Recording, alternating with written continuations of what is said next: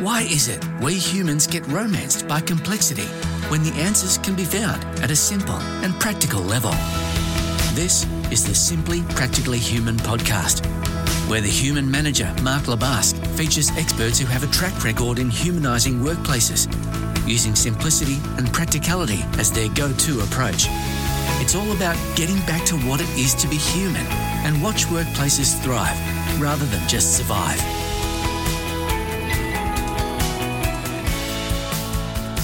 Hey there, it's Mark LeBusque for the Simply Practically Human podcast. And in today's episode, I was delighted to be joined by the founder of Stone Changes, Jay Stone, all the way from uh, the UK. And uh, I was fortunate enough to meet Jay on a uh, really something that's come about because of COVID. It's a session that Oscar and Richard out of uh, Hong Kong run called Drinking Dialogues or Coffee and Cocktails, where people from around the world just jump on and we just have conversations about particular topics, maybe working from home or you know the future of leadership or anything like that. And I just remember in the very first one, as we got sent into a Zoom breakout group, I was in with Jay and. Um, she just called it as she saw it. She was so open and honest and, and sharing about herself. And I just thought, wow, I'd love to uh, get to know more about her and get her onto uh, onto this podcast. So she joined me today, and we've sort of covered some ideas around change. And Jay works in this space, certainly understands the hard wiring of human beings and how that impacts on change. And in particular, she's going to delve into the murky waters of micromanagement today. In particular, give some great tools and tips on how to be more aware of those micromanaging behaviours that you have. And even as a, a, bigger tip is for people who feel like they're being micromanaged, how they might be able to address that with, with their managers. So that's a super tip to pick up. Have a listen to this one. Jay's amazing. She has got so much energy. It was so good to uh, record this with her. Uh, as I always say, grab yourself a pen and a pad, take down some notes. You'll pick up some amazing things here and enjoy. Today, I'm delighted to be joined by the founder of Stone Changes, Jay Stone. Hey, Jay, thanks for joining me. Hey, Mark, it's a real pleasure to be here. Now, listen, I always start with I'm, I'm big into this connection piece. How did we connect? So we actually connected on, it's kind of like a bit of a mastermind, I describe it. It's this group that came together, organizational development specialists, you know, change specialists, consultants, and it was on Drinking Dialogues, a fantastic group. And we kind of came together. I think we connected quite well, quite quickly, because I think we kind of got to the core of things quite quickly. There was none of this messing about we kind of broke down the formal barriers and really got to the core of problems. And I think there was an element of like vulnerability in it, an element of just talking truth and leaving out the BS, basically. Yep. So I think it, it all started then.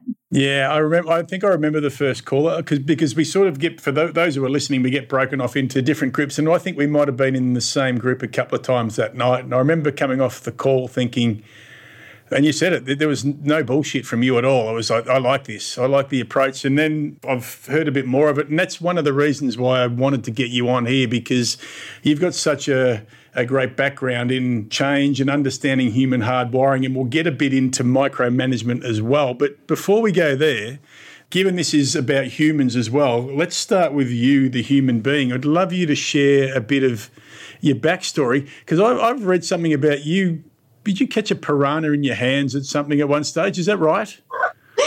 so in the Amazon, we, my husband and I, we went traveling for a year last year. Actually, we just we came back just as COVID nineteen hit, and we spent some time in the Amazon. And it was actually a joke that the guide played on me because he kind of threw it at me, but it was already dead. But I did catch a piranha with my bare hands.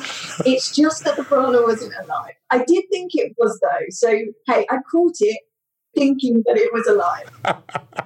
when I read that, I read that it was your team, and you all had a funny story. And I read that, and I thought, wow. Caught a pro- I had this idea that you'd put your hand into the water and just pulled one out of the water there. So not that courageous, but still a good story. So, give us a bit of your backstory. So, you know, a little bit about where you grew up and what you used to like to do, and maybe how some of your sort of early days have influenced you to get into this space of change. Yeah, I think it's important to speak some truths here. you know, I became fascinated about change and human hardwiring and how we can thrive in adversity because it's been a big part of my life. I had a, a bit of an unconventional upbringing. My dad was in prison for most of my childhood, and my mum raised five children on her own. So we grew up with criminals for uncles. We grew up with, you know, drugs being a common theme of conversation. And, you know, we, we knew the police well. obviously, we were not without masses of love and company with, um, I've got four siblings. But when my dad was in prison, we were as poor as you can be in the UK without being homeless. So I think I grew up with a lot of uncertainty, a lot of chaos and scarcity. And I think mum was our constant, right? She was our certainty. She played a huge role in my life, but we kind of fast forward to about seven years ago. I think I was 25, and she passed away from breast cancer. Oh, sorry to hear that. Thank you. I appreciate that. I think, I just think that that certainty that we all so relied on kind of disappeared in an instant. And for anyone who's kind of experienced that type of loss before, it can be a really weird bubble of grief. And I think I was in that for about two years.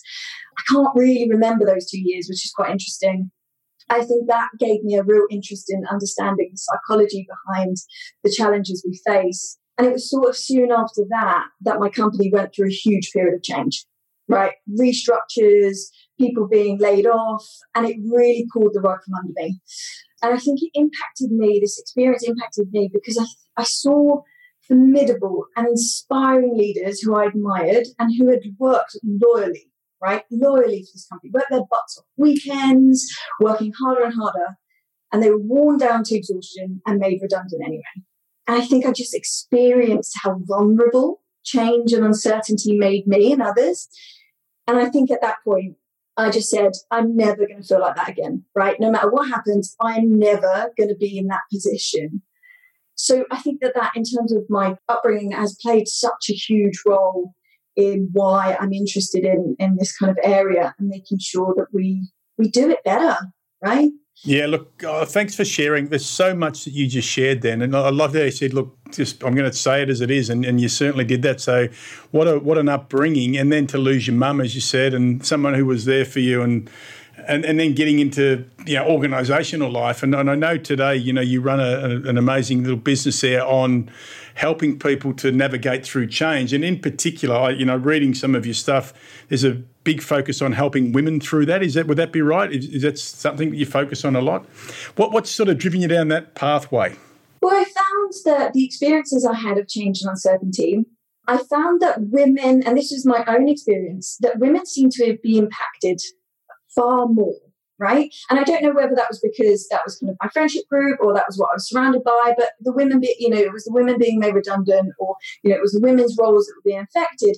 And so I kind of got interested in that. And I suppose that triggered an interest in kind of female empowerment and looking into that. And when I started looking into the research, some scary research actually in the UK that shows that 12.8 billion working days are lost due to work related stress, depression, anxiety a huge portion of that, so a primary cause of that is workplace change. And so the research actually backed up that women tend to be affected, especially by technology change, so change that's driven by technology, because it's their roles that tend to be the ones that are automated. And women are more impacted by this burnout or stress related illnesses because they tend not to be in the positions of power and decision making. So they have less of that sense of control. They're less involved in what is changing, how it's changing. And so collectively, that has a wider impact on women. And so that sort of became the focus of my work, and especially working with female managers because they play this really tricky role of being squished in between executives, and kind of the pressures of dealing with that whilst also having the pressures of having to lead their teams. And I know that you agree with me on this because I think I read a, a post of yours recently about, you know, many managers, many leaders, in fact, actually going into these management positions with one potentially not even wanting to be a manager, right? It's the only way you can progress in this world is by doing a completely different job to what we're actually good at, our technical skill. And so I feel like they're in a really, really tricky place. So it became the focus of Stone Changes to work. Yeah, I love that. And, you know, certainly a, there's a simple question that I ask my clients, Jay, which is do you ever ask someone, or did anyone ever ask you if you wanted to manage another human being? And they're like, no one's ever said yes, ever. And it's, and I guess that the system is created in such a way that we almost force people through reward and to go into people management roles. And then, like you said, mainly women, but also men at times get squished into something where it's like, that's just where you need to fit. And because let's get into this idea of change and human hardwiring, I love this idea as well. Because we're a survival species, we might think that if we don't fit, then we won't survive. And and so people just go where they're sometimes where they're put. Is that, is that a fair summation? What's around your ideas on hardwiring and the way we're wired as humans? Why is it that we just sort of take what's put in front of us in the in the workplace? In terms of hard wiring, right, I think if we look at that on a fundamental level, our brain is deterring us from doing anything different, any form of change or uncertainty, right? Any unknowns, and it's going to resist because, as you say, you know, going back to when the brain was formed to our hunter gatherers, the idea of change and uncertainty and unknowns meant death. Okay, so our brains have evolved in that way. So it's quite clever in that it feeds us these insecurities, these excuses in order to deter us from this unknown, from this uncertainty, from being eaten by a lion, essentially. So that's what's happening on a fundamental level. And then you get to that insecurity level. So then there's too many insecurities that are coming into play. And then that's driving our behavior. So we don't question the status quo. We don't challenge. We don't say how things could be run in a different and better way. It's interesting, you know, because that's all part of fitting in.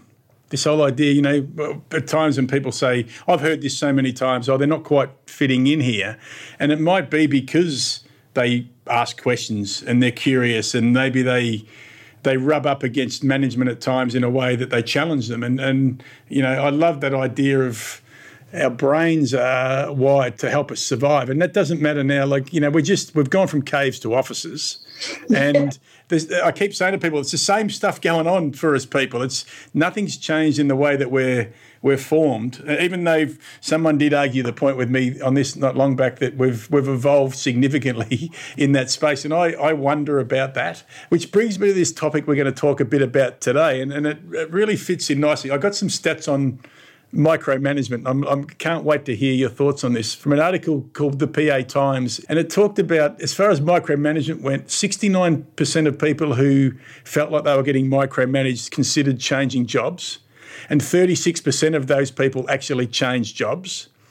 71% of the people who were interviewed said that it interfered with their efficiency in their work and effectiveness, and 85% said that if I'm micromanaged, that morale was negatively impacted.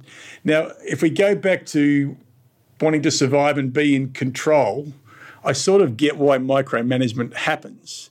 But if there's any micromanagers listening to this today, and I'm sure that there are, maybe they're in denial, but they really are, what would be one or two or three tips you could give them to step out of being a micromanager? I think this is an interesting one because um, recently I, have been coaching a few people, and obviously we're in we're in a period of huge change and uncertainty, right? So we're seeing things on mass scales, and it's almost terrible to say, but it's a great case study. You know, we're, we're learning a lot from this experience. And one of the things that's coming up quite a lot in terms of the managers that I'm coaching is them getting annoyed about the micromanagement they're receiving from MDs and their executives. But interestingly, through coaching, what we've identified is how much they're micromanaging their people. So what's interesting is we don't like being micromanaged, but we don't know that we're doing it ourselves. So this is a fundamental issue because we don't realize it's happening. So what we need to recognize is that we're survival focused, right? Which means that when there's lots of change and uncertainty happening, we will try to gain back as much control, certainty, and choice as we can, as much control as we can. So what happens is we micromanage the small stuff because we can't manage and control the big stuff.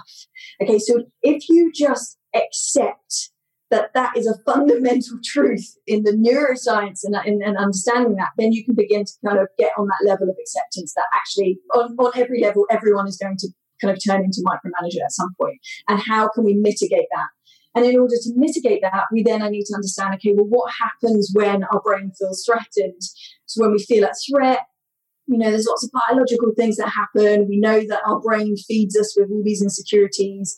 We know that we get anxiety and those feelings in our chest. So, how can we reduce that reaction, manage that reaction so that we are actually dealing with the reality? Because essentially, it's an overreaction. Our brain thinks we're in threat to the extent that it thinks we're being physically attacked. And that's how our body responds. It responds, most people have heard fight, flight, or freeze. I won't go too much into it, but your body obviously reacts in certain ways in order to fuel the fight or the flight. So we need to manage that and we need to create essential thing is creating calm practice. And you can do that in various ways. I mean, when somebody said this to me as well, I've got to say, like I grew up you know, fighting. Okay. You know, my background shows it. And, you know, when I first started delving into this and people were talking about getting in touch with my emotions, I've got to say, really started to piss me off. but it's so true. You know, this managing our emotions, managing the insecurities and the negative self talk that our brains are feeding us to deter us. All of this stuff is some of the really basic stuff we can do. But I think a really practical, I think my first kind of practical tip would be that if our brains crave control and familiarity, then we need to give it that element. We need to give it a sense of control. So we can do this simply by focusing on the things that are within our control. Okay, and this is simply make a list of the things that you're concerned about. And that list will probably contain lots of things that you can't control, but those are things you're concerned and those are things that are going to come up in your brain. And then make a separate list of the things related to those that you have direct influence over okay and base your goals base your actions on those things. I love that. The um, the old control the controllables is something that I hear quite a bit. People talk about that. You know, control what you can and not don't try and control what you can't control. So that's a great first one. What what what else have you got for us? Well, I think it moves on to what can you then do for others as a mm. leader or a manager, and essentially it's the same thing. Give away as much control, certainty, and choice as you possibly can, and put an onus on progress being made in those areas. Because for the same reasons, as a manager, a leader, even as a parent, right? Their children are experiencing this uh, and they're feeding off the anxieties around them. So you need to ensure that you're supporting those around you to manage their own stress response by giving them a sense of control. And in terms of something really, really practical that you can do here, instead of creating the team rota, design it with your team, design it with your family. Okay. Another thing is if you're feeling insecure about what your team are capable of, or you're just not sure, you're, you know, the, the whole kind of working remotely thing is, yeah, a whole new world for most people. Start having really frank conversations about expectations. Okay. What I expect of you, what you expect of me. How often do you want to be updated? How? don't overdo it, but also psychological contract that you have with your employees is just so important. So lay that all out on the table. And I've heard managers say, you know, oh, expectations, it sounds so harsh, almost like, how can I tell them what I expect?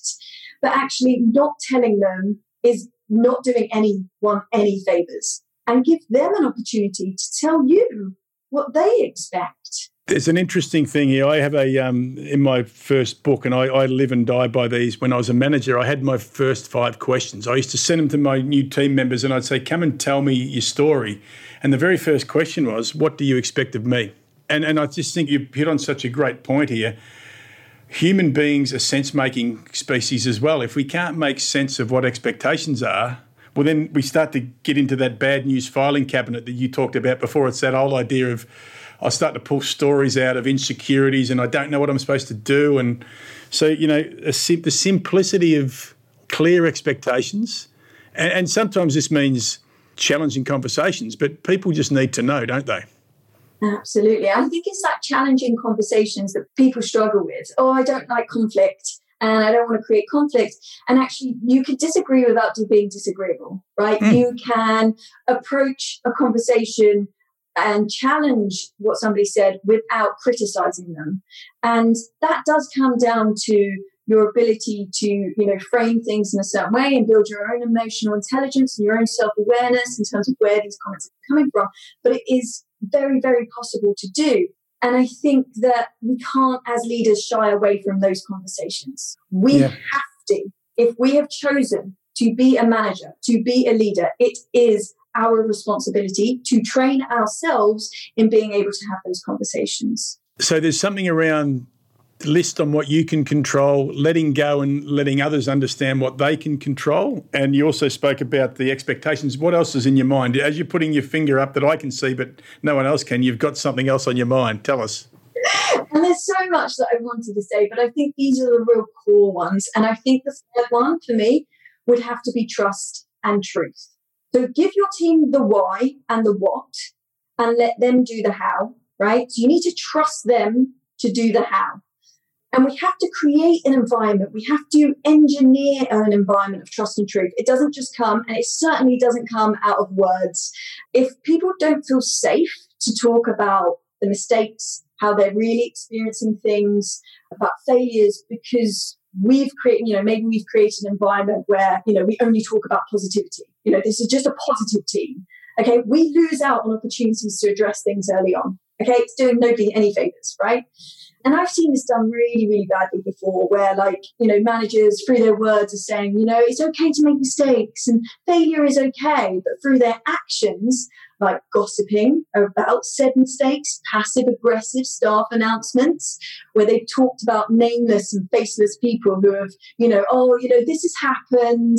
But actually, just having frank conversations about those things are going to be far more effective. You're not doing anyone any favors by hiding them, shielding them from facing up to their mistakes, facing up to their failures, and teaching the ability to turn that into learning. You're losing all of that information. And the thing is, if we can't react as leaders, respond quickly to things, that's where you get the issues, especially when everything's changing so much. Great practical tips there. Now, here's one I'm going to throw at you without notice, but I know you'll smash this one out of the park easily. So here's here's the thing. I am not a manager, I am an employee and I'm being micromanaged. What advice could you give to that employee other than leaving the business if they wanted to stay because they enjoyed it? What advice would you give them? Just one thing they might be able to do to help their manager getting out of that micromanagement sort of approach? Yes, I love this one because I've sat in it. And let me be frank, right? I can only speak about all of these things because I've made mistakes in all of these things myself, right? And I've experienced it. So I think having been the one being micromanaged, I think understanding on a human level what that was about ultimately in terms of understanding that's what's happening with our brains, understanding that people respond in this certain way during crisis and they need this control. I think that's an important element to acceptance and kind of looking at it not from a point of view of my manager, you know, is putting me down, they're keeping me in the box. Because from that point of view, you can't do anything about it. You're giving up your power. You're kind of finger pointing outwards. But by understanding that this is the way our brains work and there's some psychology behind this, how can you alleviate hmm. their concerns, their anxiety, because that's ultimately what we're all experiencing. So, how can you help?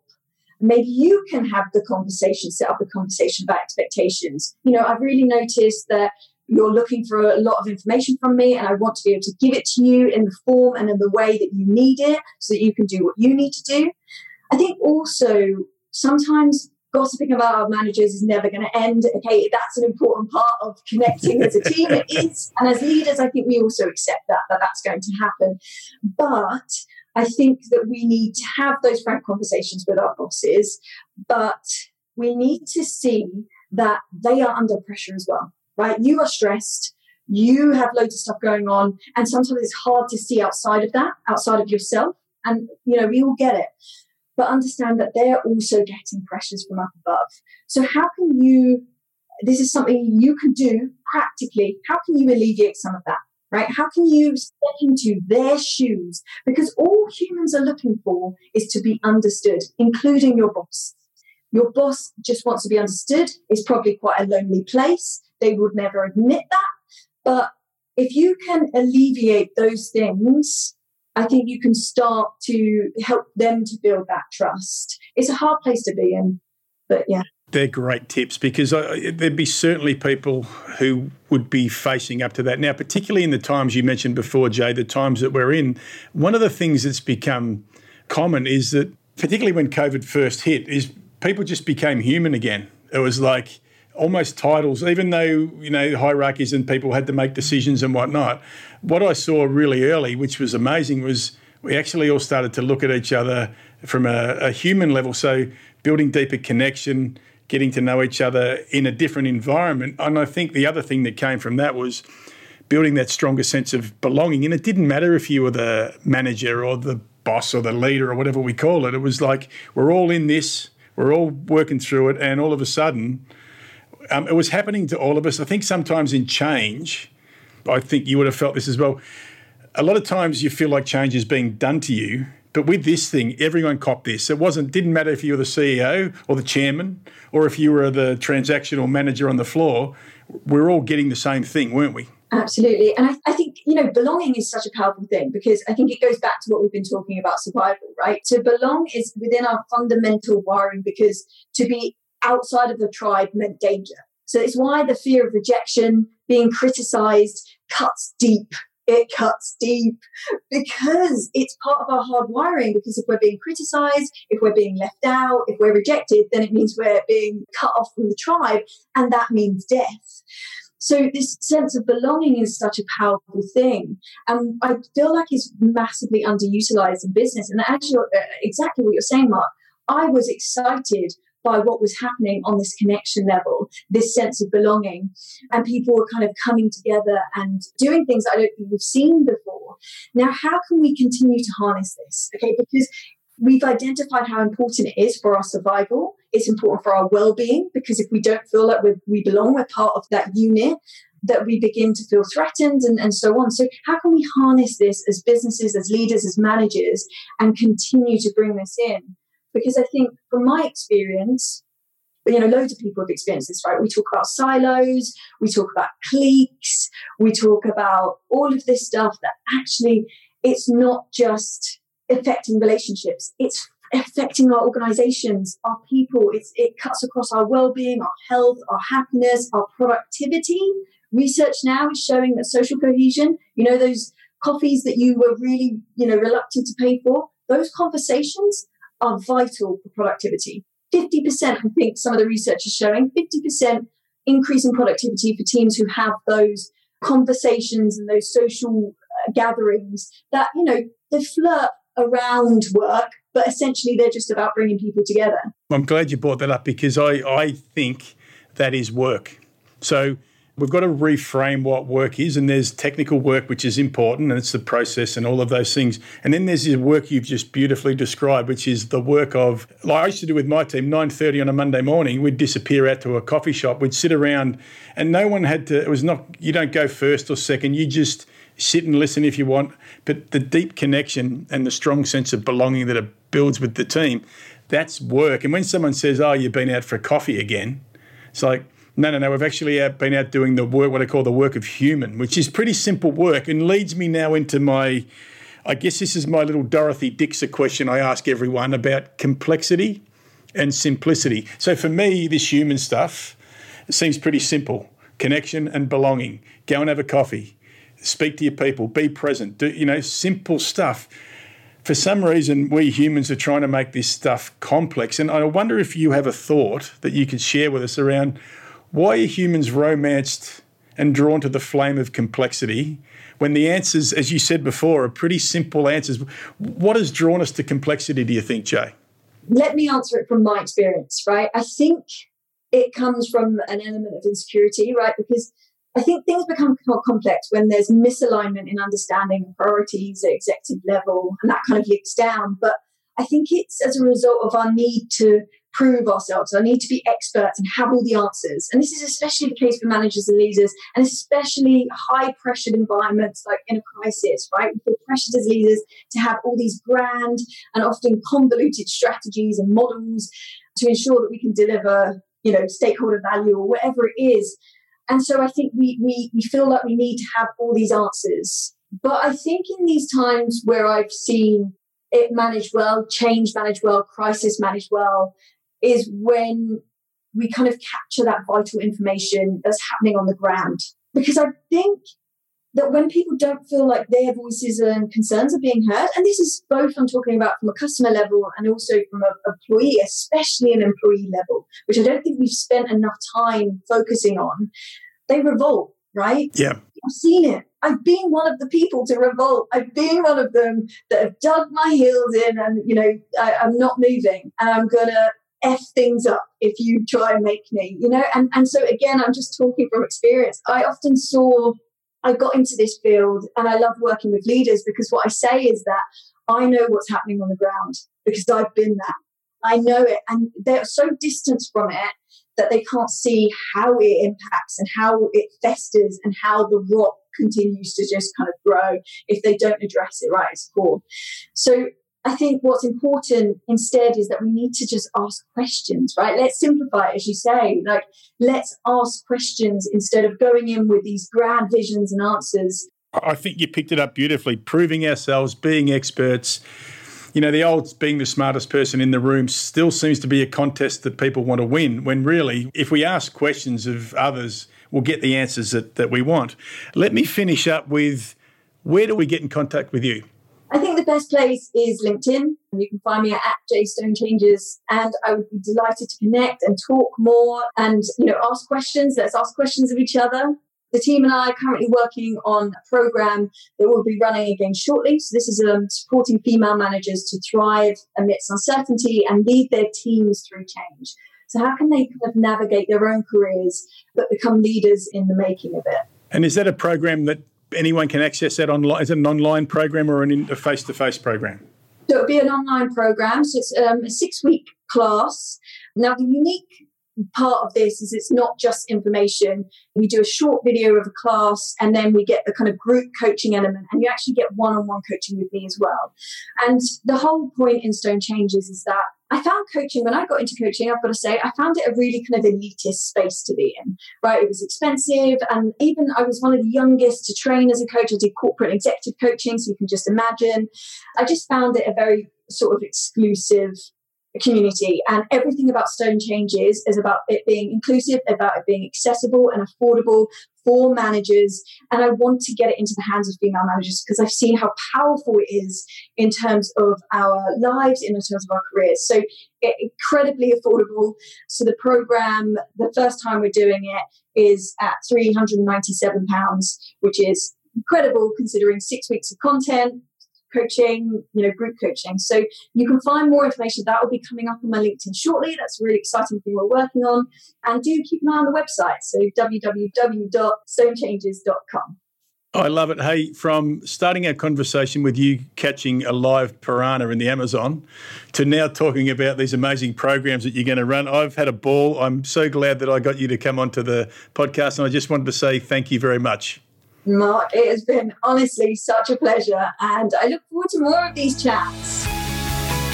What an episode that was. Jay sort of blew me away early on when she talked about her upbringing and, you know, dad being in prison for most of her life and brought up by her mum.